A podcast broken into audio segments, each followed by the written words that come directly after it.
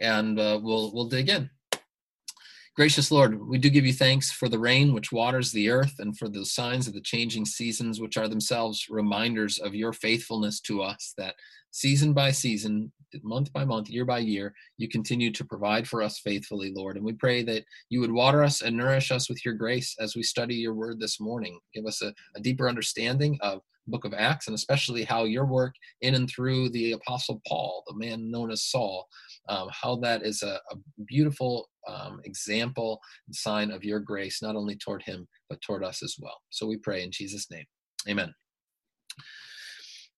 Welcome, Stan and Carla. Good to have you guys as well. Um, let's let's get into Acts chapter nine, and uh, today we're going to try to get through the first half of the chapter. We'll see see how that goes. Um, but let me uh, open us by reading the first paragraph, verses 1 through 9. But Saul, still breathing threats and murder against the disciples of the Lord, went to the high priest and asked him for letters to the synagogues at Damascus, so that if he found any belonging to the way, men or women, he might bring them bound to Jerusalem. Now, as he went on his way, he approached Damascus, and suddenly a light from heaven shone around him. And falling to the ground, he heard a voice saying to him, Saul, Saul, why are you persecuting me? And he said, Who are you, Lord? And he said, I am Jesus, whom you are persecuting. But rise and enter the city, and you will be told what you are to do. The men who were traveling with him stood speechless, hearing the voice, but seeing no one. Saul rose from the ground, and although his eyes were opened, he saw nothing. So they led him by the hand and brought him into Damascus. And for three days he was without sight, and neither ate nor drank. All right, so the beginning of the story here, and uh, famous story that it is. Um, it's interesting. It's one of those stories that people have uh, just a general um, sense of, and, and sometimes that can even um, kind of change some of the details of it. You know, as it um, one of the things that people often talk about with this is the time that Paul got knocked off his donkey or off his horse on the way to Damascus. Well, it says nothing about a donkey or a horse. Presumably he was on some kind of animal, but we don't know that for sure. So it's interesting how our memories can uh, misremember some of those details about the story. But to begin with, and I'll, I'll pull up uh, our handout for us here. Um, number two on the on the handout, public enemy number one persists in persecuting the way. Public enemy number one. So that would be Saul. He's public enemy number one. As we recall, this is a guy who already has this notorious reputation among the Christians, among the disciples, going back to at the beginning of chapter 8 when Luke had first introduced him. That Saul was ravaging the church and entering house after house. He dragged off men and women and committed them to prison. And here we're told at the beginning of chapter 9 Saul still breathing threats and murder against the disciples of the Lord.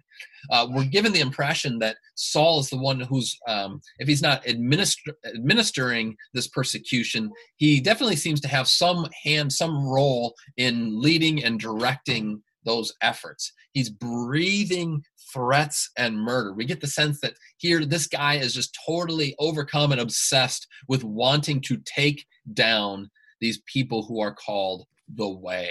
More on that in a second. But we, as you read the letters of the New Testament, you see how much this influence, this whole, this background continued to impact the Apostle Paul. He wrote to the Galatians, he, he said to them, You've heard of my former life in Judaism how I persecuted the church of God violently and tried to destroy it. Of course, at the time, he wouldn't have called it the church of God, right? He didn't regard it as being of God at all, but instead of being this this um, uh, terrible aberration from the truth as he had come to to know it. But in retrospect, he realizes I was persecuting the church of God violently. But um, as I uh, mentioned, they are not called here the Church of God in Acts chapter 9. They're referred to as the way, the way. And this is really an interesting kind of thing. And it comes up multiple times in Acts. It shows up um, throughout the book of Acts, and especially in the later chapters. Um, where does it come from? What is the, the reason for this? I think at the most basic level, it refers back to and, and harkens back to Jesus' statement about himself, John 14 Jesus said, I am the way and the truth and the life. no one comes to the Father except through me. So now those who are followers of Jesus are followers of the way, and they are on the way to eternal life. They are. Uh, it is a way of life that they are in, and they're not just part of you know some nonprofit organization. They are part of a way of life. But I wonder, do any of you have any other uh, thoughts or reflections, things that when with this reference to the way, other ways that you understand this, what what that might mean, or the significance of that statement? And I'll just remind you again, um, you can type in the chat in uh, the chat bar feature, um, or just uh, feel free to to speak up. Be sure to unmute yourself before you do. What is it about the way, and what's the what to you is the significance of the early Christians being known as the way?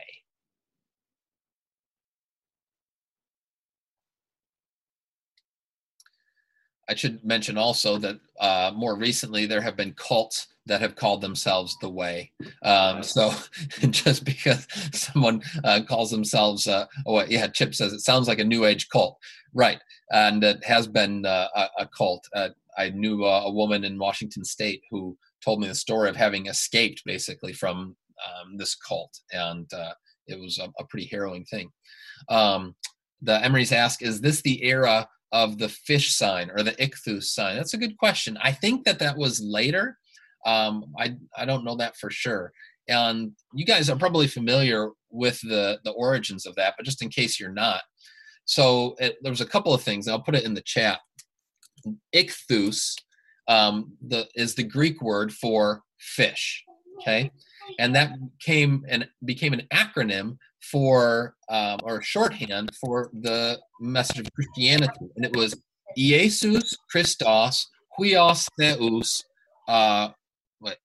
Jesus Christ, Son of God. Yeah. So the um, ch is the Christ, the th is the is God Theos, and then the the u um, is Son Huios, Jesus Christ, Son of God. Um, and so, uh, in order to kind of indicate as a, a covert or undercover way for Christians to indicate to one another that they were part of the way, they would make part of the sign of the fish. And you know, you guys know the ubiquitous um, fish symbol. They would make half of it kind of like a um, half circle. The other person would make the other half, forming a fish, indicating ichthus. Anyway, I digress. But an answer to your question, no, I, am not sure if it was yet or not. Other uh, comments or thoughts about the church being the way? And did you you have something, or are you? Yeah, um, I'll unmute you. Go ahead. It's not letting me unmute you, Anne. I'm sorry. You gotta unmute yourself. This is true mother right here, doing the hair, doing Bible study same time. Okay, go ahead, my dear. Um. Well, so of course Jesus says He is the way. Right. Did you say that already? Um, I did, but yes, that's right. Okay, so but then also, um, and this is and this is not even biblical, but um, so Taoism means Tao means way. Yeah, that's right. And um, so it's I don't kind of a it's kind of a a natural way to describe um, a, a path of life yeah. something. Not that i'm i'm not espousing taoism of course right. but um it's it's an easy kind of human way to understand um going in a certain direction. Yeah a way it's a way a way of life. Orientation. And, yeah and um you know it's interesting you mentioned uh taoism and the tao um and it's usually spelled you know t t a o um C.S. Lewis picked up on that in uh, his book, The Abolition of Man, and talked talked about the Tao in terms of kind of natural law. Um, so the Tao can't express the gospel, but he uses that as kind of shorthand for natural law, the law that's written on every man's heart. And he demonstrates in that book, just a short little book, how across time and space and culture and religion, there's these fundamental elements of the law that are written on people's heart you know, you shall not murder, you shall not commit adultery. In that book, he says nobody in any culture ever has been commended for being a coward, for example. These are elements of the Tao or the natural law that are just there for everyone. Yeah, that's an interesting point. Thank you, Ian. all right. Well, let's let's continue on then. Um, so there's uh, Saul's out there. He's he's persecuting them. Then verse three: As he went on his way, he approached Damascus, and suddenly a light shone from heaven. And falling to the ground, he heard a voice saying to him, "Saul, Saul, why are you persecuting me?" And he said, "Who are you, Lord?" And in my translation, obviously, it, has Lord. Perhaps um, if you're using a different one, it might say Sir.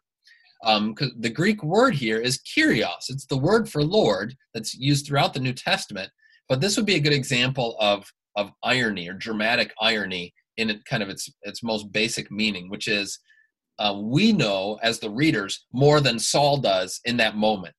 So when he refers to Jesus as Lord here, I think he's doing it in the sense of, Who are you, sir? You know, who are you, oh great voice, speaking to me?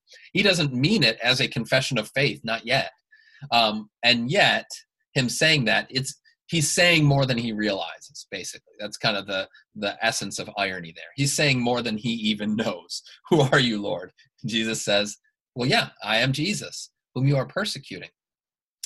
Um, which is on the face of it a strange statement. He's not persecuting jesus per se. He's persecuting stephen. He's persecuting followers of the way. He's not persecuting jesus himself who at this point is resurrected, risen, and ascended at the right hand of God. Um, in what sense, then, could we say that he is persecuting Jesus? Jesus, you are persecuting me. In what sense could we say that? If um, you look at the, the handout here, um, this I think is where we get kind of the origins of Paul's later teaching of the church being the body of Christ. So number three on, on the handout here, the church is the body of Christ, which is to say, Jesus saying that to Saul causes him to recognize and realize that there is a, a fundamental connection between between Christians, between believers, and with their Lord. Okay, and he develops this in several of his letters. Just to give you a couple of examples, in Ephesians 1, says, He, that is God, put all things under his, that is Jesus' feet, and gave him as head over all things to the church, which is his body, the fullness of him who fills all in all. So the bo- church is the body of the Christ, uh, the, is the body of Christ. Christ is the head of the body. We retain that organic connection to the Lord.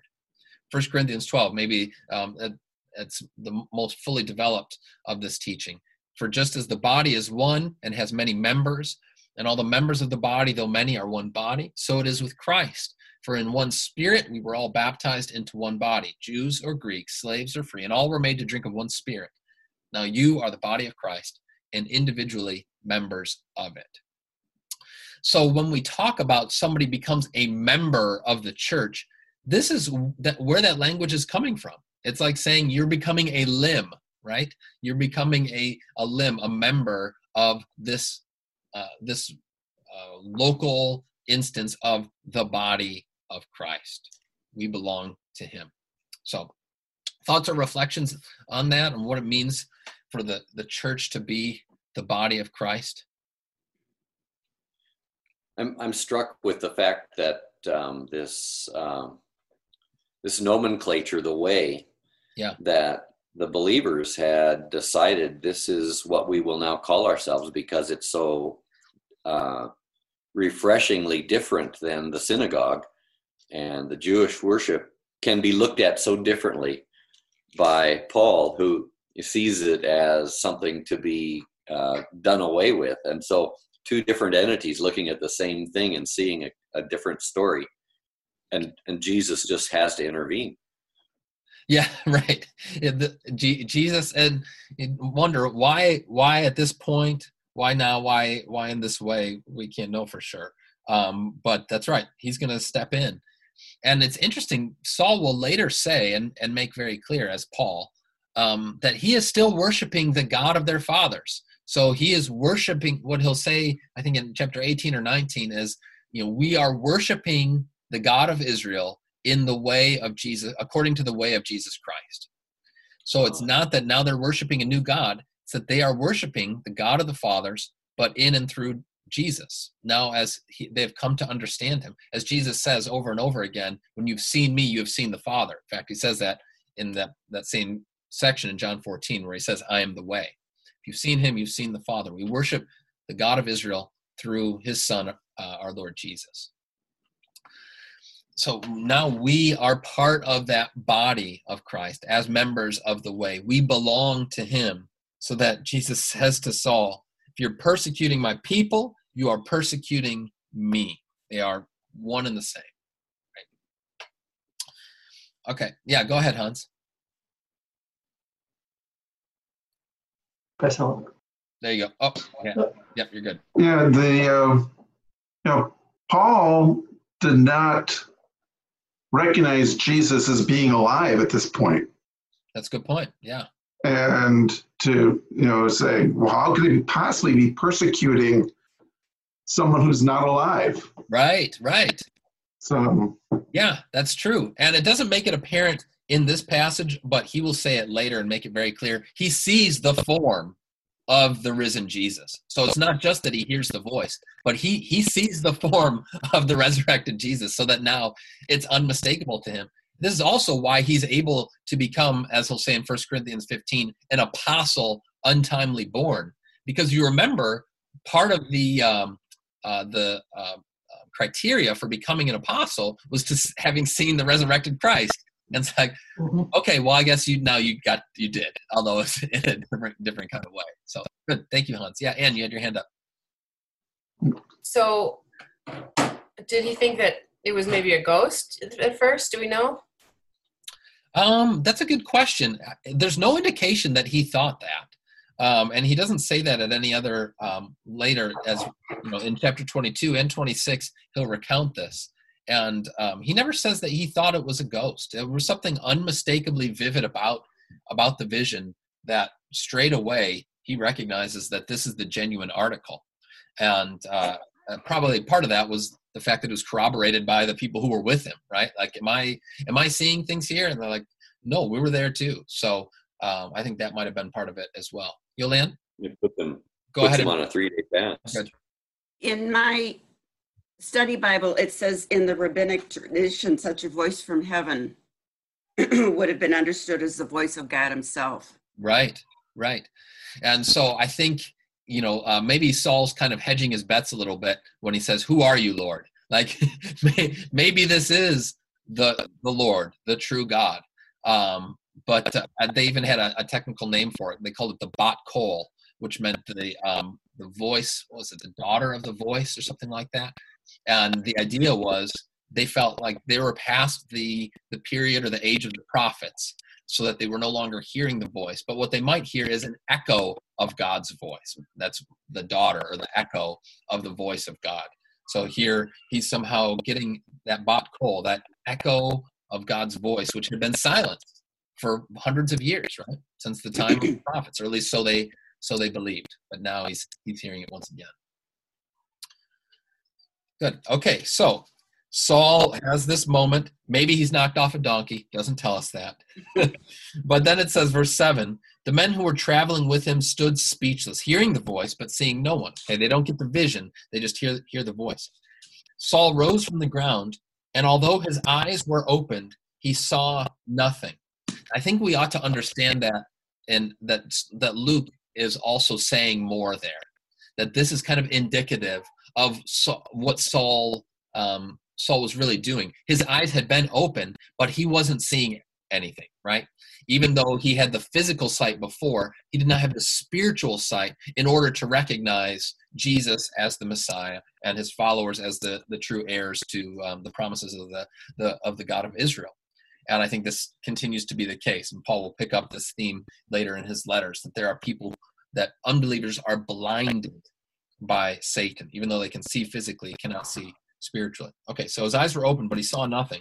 So they led him by the hand and brought him into Damascus. Just imagine the scene, right? And for three days he was without sight. Note that well. Three days, and neither ate nor drank. Think it's kind of suggesting that Saul has to go through his own personal death here. He has to go through his own three days in the tomb, so to speak, um, so that he is going to be able to be reborn. So to go back to your handout here, uh, number four on the handout, Saul experiences the essence of conversion. And what is the essence of conversion? Well, Jesus told us, told it to us in Matthew chapter 18. You remember this. At that time, the disciples came to Jesus saying, Who is the greatest in the kingdom of heaven? And calling to him a child, he put him in the midst of them and said, Truly I say to you, unless you turn and become like children, you will never enter the kingdom of heaven. Whoever humbles himself like this child is the greatest in the kingdom of heaven. To become converted, to be brought to faith, is to become like a little child, which is to say, to move from a place of um, self sufficiency and self dependence, self reliance, to a, a, place of Christ sufficiency and Christ, dependence on Christ. See, now he's being led by the hand like a little child. That's what has to happen for one to be brought into the kingdom of heaven. You have to be able to, to be humbled and brought to that place. And I love this quote from Will Willimon who says, We progress by regression and go forward by falling backward. It's basically what we have with, with Saul here. Yeah, Anne, I see your hand. Go ahead. Um, yeah, I thought what you where you're going with that is that the that there was he had to die to himself. Yes. And um and so um you know that with the three days in the tomb yeah. of an idea. And so those the that being in my head plus um this passage from matthew 18 um kind of makes me think maybe this is a passage um in favor of infant baptism. Interesting. Say more about that. So you know the, the baptism is also seen as a death yep. of the old adam the death you know to self. And um it, it's a it's a turning and it's a you know, so the essence of convert, conversion is this death of your um self-sufficient self. Yes. Um your strivingness yeah and so you know and and that is and that is like a child. So um no that i think that's a, I'm, I'm, not i'm not quite putting together. For it, there was like a kernel and then i yeah. like, no i think i mean i think I, I see where you're going. Yeah so maybe one other dot to bring in there is um jesus's conversation with nicodemus right? In john chapter 3 yeah yeah that's yeah that's what so if to be born again um and you know and nicodemus do i so what i need to go back into my mother's womb this doesn't make any sense. But jesus is saying there in a, in a sense the same thing they saying in matthew 18 and the same thing that saul experiences here which is you need to be born again. You need to become like a little child okay? How do you become like a little child? Well you you get born again right? And you and you die to be born again. First you need to die to yourself. You need to die to your plans and your purposes. You need to die i mean paul really sets us out in philippians chapter 3 when he talks about all the things that he had going for him. I was born on the eighth day of the tribe of benjamin. You know i was a, a, a zeal as it came to persecution. Um, i was zealous. And uh, he had to die to all that and be reborn, as we'll see he is here shortly through the waters of baptism. So no, I very good, and I think that's a I think that's spot on. So this is what Saul is going through here. He, he gets totally humiliated, but you know the humiliated is the the root of humility, or vice versa, um, and uh, that's that's kind of what happens here. Okay, let's go on to the next paragraph then, starting with verse 10. Now there was a disciple at Damascus, and Damascus, I mean, Damascus is an ancient, ancient city. It's been a significant city for thousands of years. By the time of Christ, it already had a history going back more than a thousand years. So, and still today, you know, it's a significant place in Syria. And I'm told that you can go to this str- this street called Straight still today. That it's still a main thoroughfare through Damascus. I can't verify that personally, but so I've been told. Maybe it's on Google Earth. You could check that out probably. Anyway, there was a disciple at Damascus named Ananias, and the Lord said to him in a vision, Ananias. And he said, Here I am, Lord. Just like Samuel and Isaiah, right? All the prophets of old. And the Lord said to him, Rise and go to the street called Straight, the Gerada Gerateaus, it's called, uh, right, in German. And at the house of, of Judas, look for a man of Tarsus named Saul, for behold, he is praying. And he has seen in a vision a man named Ananias come in and lay his hands on him, so that he might regain his sight. But Ananias answered, Lord, I've heard from many about this man, how much evil he has done to your saints at Jerusalem. And here he has authority from the chief priest to bind all who call on your name. But the Lord said to him, Go, for he is a chosen instrument of mine to carry my name before the Gentiles and kings and the children of Israel. For I will show him how much he must suffer for the sake of my name. All right, so poor Ananias, goodness gracious, to be put in that position now while he was sitting by a window praying. Then, next thing he knows, he gets this word from the Lord you are going to go to Saul and Saul, public enemy number one. This is crazy, Lord. How, how could I possibly do this? You know, have you heard? Do you know who this, this guy is? Um, are you sure about that, Lord? But here, number five on your handout God confounds the world and makes Saul his chosen vessel. It's so indicative and emblematic of the way that God works, which is Paul himself will go back to this message again and again and again in his letters, most especially in First Corinthians, uh, where he says at the, the beginning of in chapter one of First Corinthians, he says, "Consider your calling, brothers," which is to say, consider how you were when you were called. Not many of you were wise according to worldly standards. Not many were powerful. Not many were of noble birth.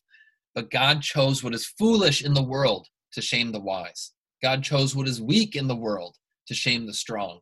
God chose what is low and despised in the world, even things that are not, to bring to nothing things that are, so that no human being might boast in the presence of God. And because of him, you are in Christ Jesus who became to us wisdom from God, righteousness and sanctification and redemption, so that as it is written, let the one who boasts boast in the Lord. There's nothing in yourself that can lay claim to it, but it comes solely from God. And an interesting verbal connection here, too. Um, it said in verse uh, 15, the Lord says to Ananias, He, Saul, is a chosen instrument. The Greek word skeuos there is vessel.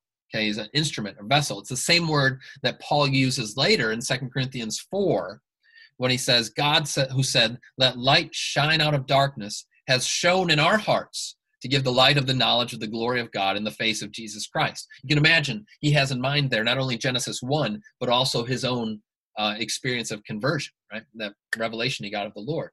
But he says, We have this treasure in jars of clay, or sometimes it's translated earthen vessels, the same word that he, is used in, in um, Acts 9. Okay, we have this treasure in our earthen vessels to show that the surpassing power belongs to God and not to us. Saul is that chosen earthen vessel, that chosen jar of clay that God is going to use in order that it might be clear to the world it's not about Saul and his virtues. Okay, this is the guy who was persecuting me, but now I am making him to be my chosen vessel to bring that message to the world. It's a powerful moment, and uh, you can't uh, fault Ananias if he's a little bit taken aback by it. But comments or reflections on that, and just the the backward, upside down way that God is working here in uh, in calling Saul.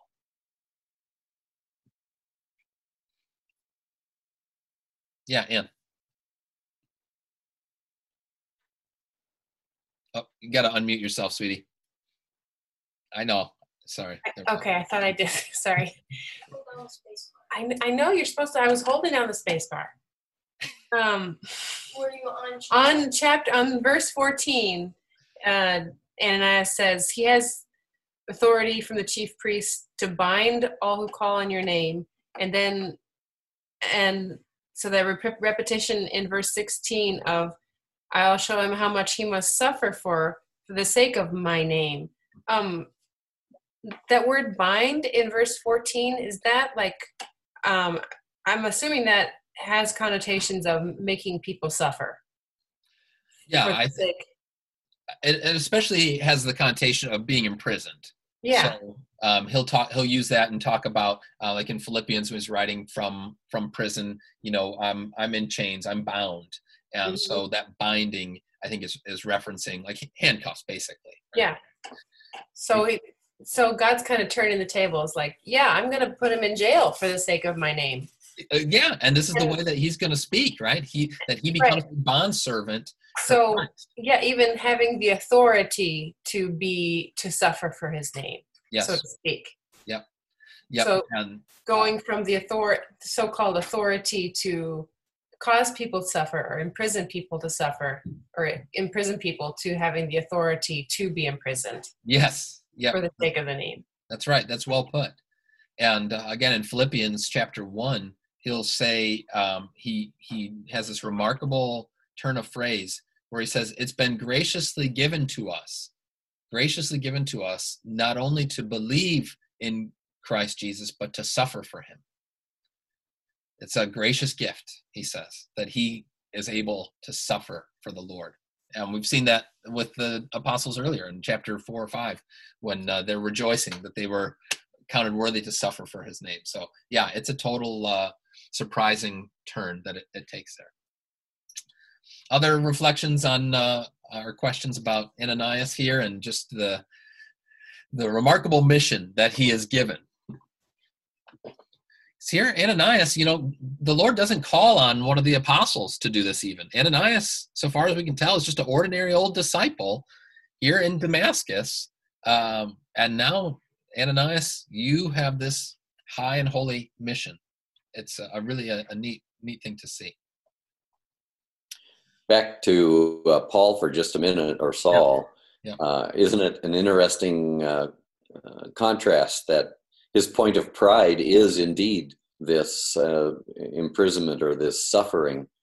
Um, you were speaking about humility a few moments ago, uh, and yet those passages that you share uh, point out just how humbling it is to belong to Christ. You know, I mean, he could have he could have said, "Well, well, you didn't have a conversion experience like I've had." You know, uh, he doesn't do that. He says, "We we hold these uh, these truths. We hold this this treasure in jars of clay. I mean, we're we're we're cracked pots. Yep, yep. At best, At best. I- it's almost like what, what what further proof do you need that Christianity is real? Who would go through this right. for this vainglory of of of trouble and Right. pain and punishment and persecution and I'm making Christianity sound awful. It's not. it's No, right. Well, but I mean, no, that's a, the point is well taken. I mean, it's uh, uh, the fact that he was he he was in the driver's seat, right? I mean, he he was a guy who um, you know had all of those bona fides in terms of the his Judaism, and he's you know persecuting this this small minority, and yet he's suddenly gives it all up, and it's not because of anything in himself, but it's because of this this revelation that has come to him that has totally that totally changes everything. Changes everything. Nothing short of a miracle could do that. And that continues to be the case for people especially for for adults to come to faith. It has to be a miracle of the holy spirit.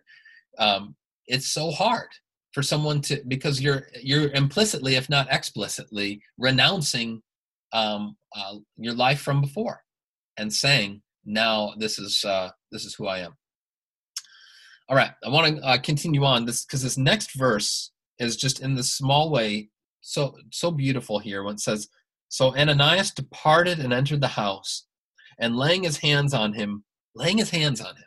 Okay, Saul is the one who had been laying hands on everybody, but now Ananias is laying hands on him, and he says to him, "Brother Saul, the Lord Jesus, who appeared to you on the road by which you came, has sent me." so that you may regain your sight and be filled with the Holy Spirit.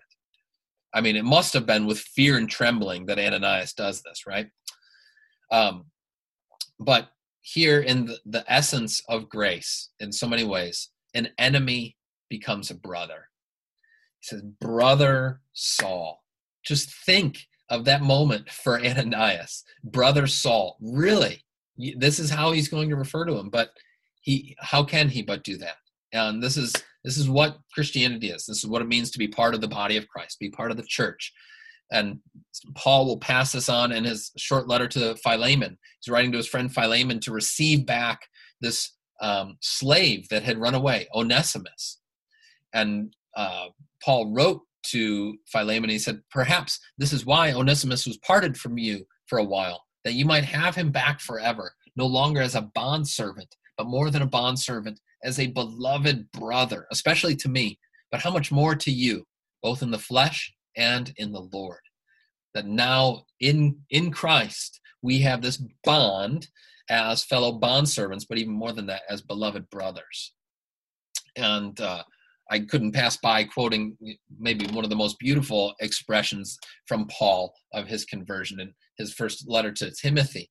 He says, I thank him who has given me strength, Christ Jesus our Lord, because he judged me faithful, appointing me to his service. Though formerly I was a blasphemer, persecutor, and insolent opponent, but I received mercy because I'd acted ignorantly in unbelief and the grace of our Lord overflowed for me with the faith and love that are in Christ Jesus.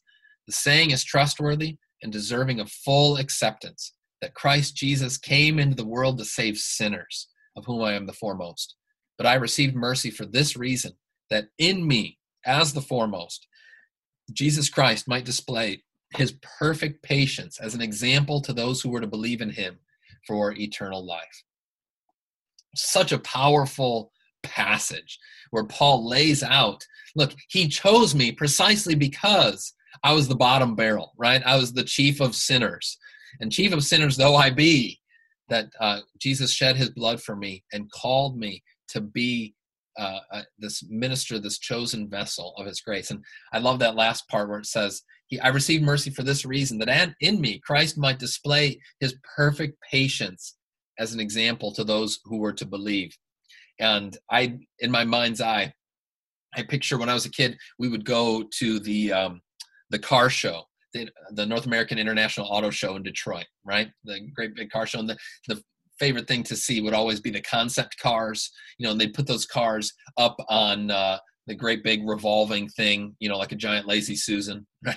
and and the car would be revolving around. They'd put it on display, and that's what I kind of picture in my mind. It's silly, I know, but I, I picture here's Saul made Paul up on display, revolving around.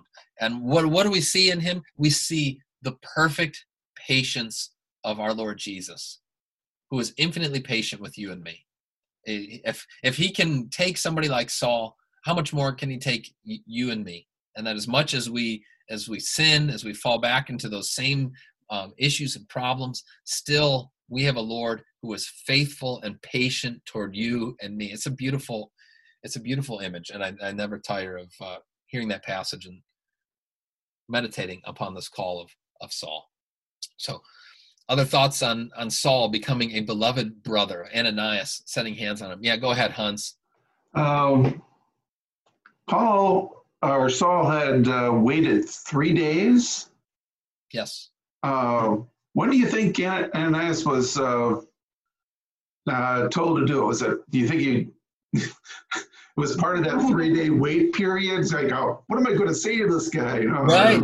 Right. Yeah. Right. I mean, he's just now he's just waiting to. Uh, okay, this guy's gonna come. What am I gonna do? You know, do I get some tea ready? Like what? what? just it must have just been an agonizing time and you mentioned you know what's his message going to be and here we don't get the full thing and um, we hear more of it later in chapter 22 and 26 more of what ananias says to him but yeah it must have been excruciating for ananias to think through well what am i going to say what am i going to what am i going to do when this guy shows up yeah ann i think that three days must have been grace also for ananias where if paul was laid up then of course Ananias would be taking care of him. Yeah. And through that, probably growing in uh, sympathy or empathy toward him. Sure. Where so at, at first, you know, he is the icon of everything that the Christians would fear or maybe even hate. Yeah. Um, but now he's starting to see him as one of a child of God. Yeah, as a brother, as a brother in the Lord. Mhm. And so uh, I want to um, leave us with just these last last verse and a half, verse 18 and 19. Uh, and immediately something like scales fell from Saul's eyes, and he regained his sight. And then he rose and was baptized, and taking food, he was strengthened. Okay, so um, this and this can definitely be be taken too far, but um, in a sense, Saul embodies the process of conversion here, just in this this verse, and uh, just to set out what I mean by that. So um, there's a, a kind of pattern that accompanies conversion. The first thing is to hear, to hear the word of God, to hear the good news of of who Christ is, what He has done for us. So Saul hears that message from Jesus Himself. Then he hears um, uh, from Jesus through Ananias. And so Paul will write later to the Ephesians In him you also, when you heard the word of truth, the gospel of your salvation, and believed in him, were sealed with the promised Holy Spirit. We quoted last week from Romans 10 faith comes through hearing. Okay, so there's that first part of it, it's the hearing. Secondly, as we saw here, it, his eyes were opened. Okay, so there's that opening. In Saul's case, literally, his eyes are open. He's able to regain his sight. Um, but spiritually now, he's able to see and get the same uh, same thing happening in that famous story in John 9 of the man who'd been born blind. Jesus heals him, and that the man gets uh, put through the ringer by the religious leaders. You know, go ahead and tell us this Jesus, he's a sinner, blah, blah, blah. But he answers and says, Whether he is a sinner, I do not know. One thing I do know, that though I was blind, now I see. Words, of course, immortalized in our hymn, Amazing Grace. Once was blind, but now I see. Our eyes become opened. That's a, a, a way to depict what it means to come to faith. Then the third step of this conversion, it's incomplete. It's that washing, right? So he rose and was baptized. And he'll write to Titus, he, God, saved us not because of works done by us in righteousness, but according to his own mercy. How? By the washing of regeneration, the washing of rebirth, and renewal of the Holy Spirit. Those things go hand in hand. And uh, for, for Saul, right away, boom, his eyes are open, he's baptized. But then, fourth and finally, isn't this interesting? Um, here, I don't think that, that Saul necessarily received the Lord's Supper right away says he rose and was baptized and taking food he was strengthened but i think spiritually we can look at that as um, coming to the lord's table and receiving the lord's supper and we see this in earlier in acts those who received his word were baptized okay they were washed and were added that day about 3000 souls. And they devoted themselves to the apostles teaching and the fellowship to the breaking of bread and the prayers. So that kind of fourfold process in a sense um, embodies or encapsulates uh, you know that process of conversion of having the hearing having the eyes open being washed in holy baptism and receiving the lord's supper um, it's not always going to look that way but I, I, find it interesting how that kind of plays out there there's also been um, you know saul's conversion gets used paradigmatically um, or as the exemplar for here's what other conversions look like.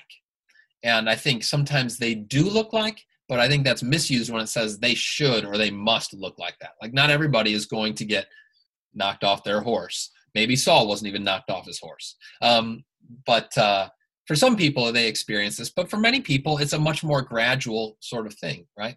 C.S. Lewis uh, attested to this in his autobiography, Surprised by Joy. It wasn't just a, a one time thing, it was a gradual um, enlightening. And he even became just a generic theist before he became a Christian. It was um, it, it was a, a process. So we can't legislate or say this is how it always has to be. Uh, oh, let me give you one one last thought uh, from uh, verses 19 through 22. so then it says, For some days he was with the disciples at Damascus, and then immediately he proclaimed Jesus in the synagogues, saying, He is the Son of God.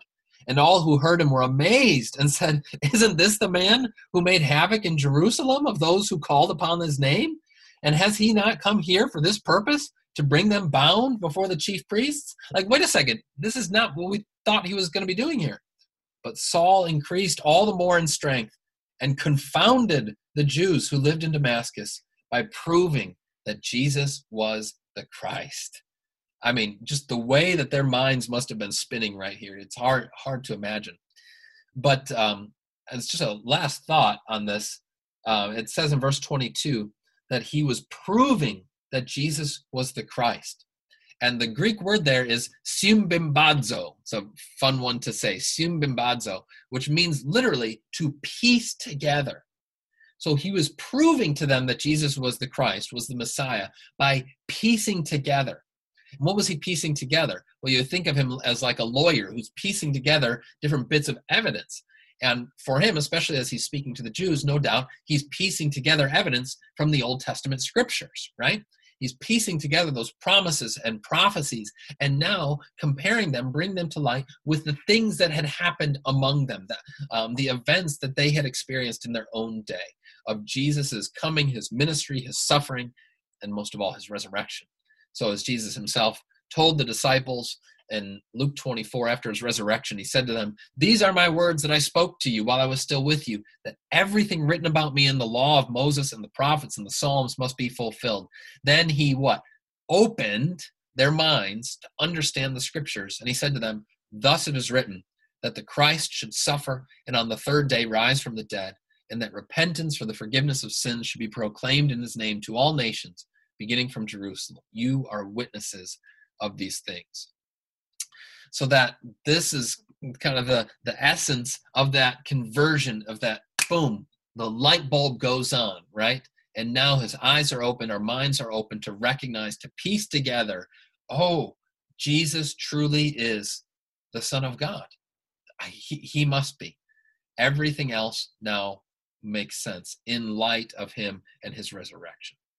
So it's fascinating to see this trajectory and this transformation of Saul just in a short time, the work that, that God did in him.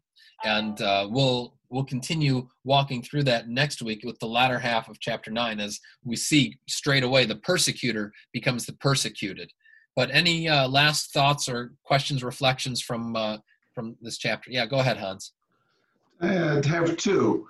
Uh, one, if Saul had been riding a horse, why did they lead him by the hand back to it? Why didn't they stick him back on his horse? That's a great point. Yeah. If, and go ahead. And the second one is what type of baptism do you think he received at that point? Was it still the type of baptism of John No. or uh, repentance? Right. Or was Or it the, the what we would consider Christian modern baptism. baptism? Right. Uh, I believe it. Yeah, he, I think he's getting the genuine article here. I think he's getting uh, baptism um, into Father, Son, and Holy Spirit.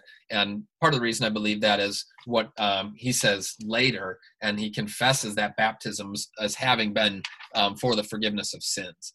And uh, um, where is this? Acts 22 16. He, this is Saul recounting what he hears from Ananias and what happens. And now, why do you wait? Rise and be baptized and wash away your sins, calling on his name. And the fact, too, Ananias said that calling on his name suggests, you know, baptized in the name of Father, Son, and Holy Spirit, in the name of Jesus Christ. Um, so, yeah, good, good question. I think he gets the real deal right here, and uh, makes all the difference. Any other questions or, or comments? Okay. Well, we'll continue with Saul next week and see how God continues to um, be at work in him and the transformation that he brings. Oh, go ahead, Carla. You got to un- unmute yourself there.